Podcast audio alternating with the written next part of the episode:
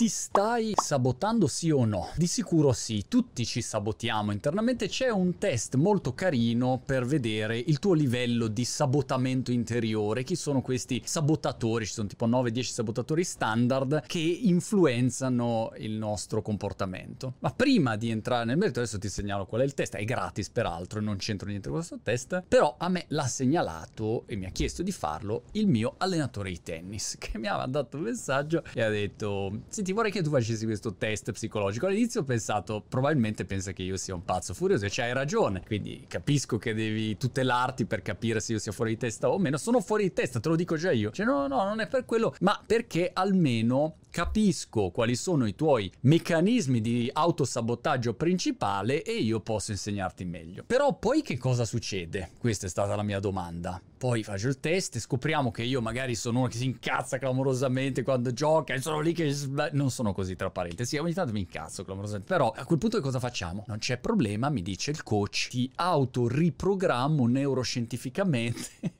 Allora è partito perché lui segue eh, gli studi di Lisa Feldman Barrett che ha fatto anche un TED Talk, è una ricercatrice, Lex Friedman ha trovato un'intervista molto carina che gli ha fatto e spiega tutte le sue teorie. E mentre mi dipingeva questo straordinario quadretto davanti, io pensavo, vedi, fantastico, anch'io arriverò a Wimbledon. Riprogrammami stile Medvedev, clic, schisci bottone così. Libera la Raducanu che in me, il Bimane, parallelo lungolinea. Insomma, questo è il punto di partenza su questo test. Lo trovate su Positive Intelligence, che è questo sito fatto da questo tizio che si chiama Sharzim Shinjam, un nome del genere, Shirzad Shamin, bestseller, autore New York Times, lecturer Piru Piru, voi lo conoscerete, insomma ha fatto questo test, è gratuito, uno va lì, risponde a una quarantina di domande e poi ti arriva il risultato. O ovviamente, siccome non siamo mica nati l'altro l'altro ieri mattina, questo è l'inizio del suo funnel per poi venderti il programma che costa 1000 dollari, ma questo diciamo è un business suo, good for him. La verità è che eh, può essere un punto di partenza interessante. Allora ho fatto questo test, poi fatemi sapere i vostri risultati. I miei risultati li ho mandati al coach, ho detto guarda, se vuoi smettere di allenarmi capisco perché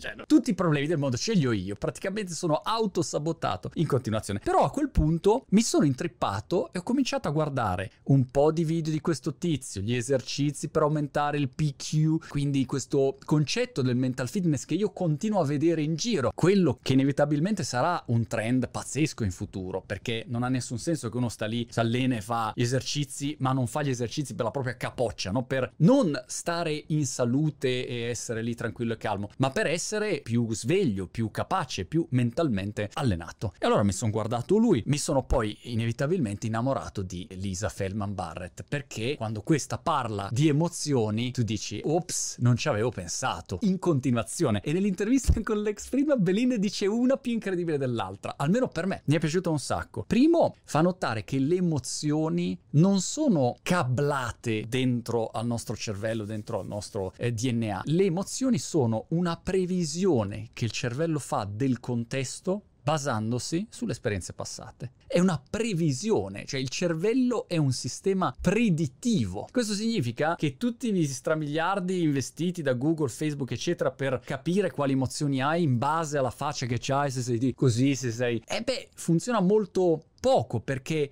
le emozioni sono qualcosa di molto più complesso, molto più articolato. Un'altra considerazione interessante che fa è che quando tu cerchi di capire il passato e migliorare il tuo passato dal punto di vista psicologico, tu in realtà non modifichi il passato, non puoi modificare il passato. Quello che fai in realtà è una modifica del presente e continui a riscrivere la storia del tuo passato nel presente. E c'è una grande verità che porta a una responsabilità personale molto interessante. Responsabilità responsabilità lo vedo in termini positivi, non negativi. E tu puoi modificare le tue emozioni in base alle abitudini che crei giornalmente. E qua lo lascio agli amici psicologi in ascolto, tutto il tema del motion create emotions e tutte queste pippate varie. Però la Lisa Feldman Barre devo dire che è un personaggino super interessante. Ecco il sistema predittivo del cervello che prevede e corregge. Poi un'altra cosa curiosa che faceva notare che i sensi evoluzionisticamente, si dice così, non sono nati sviluppati per abbellirci o non so, per altre cose, ma si sono sviluppati per la sopravvivenza. La prima interazione sociale tra i due cosetti lì, le due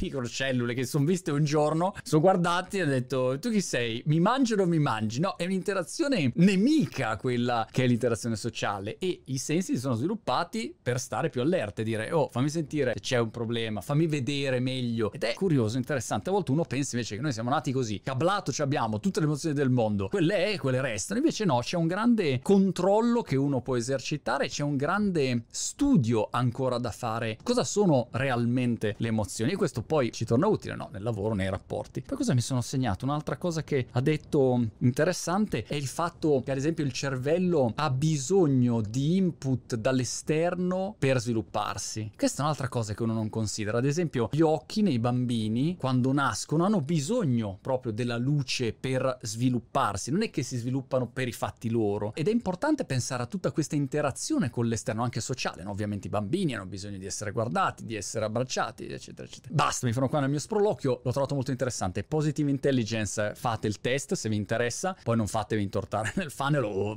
valutate voi, insomma, non conosco questa persona, vi segnalo solamente il test. E poi invece la Lisa Feldman Barrett veramente merita il biglietto, merita un po' di tempo per essere ascoltata e le emozioni. Tu chiamale se vuoi. Emozioni. Click.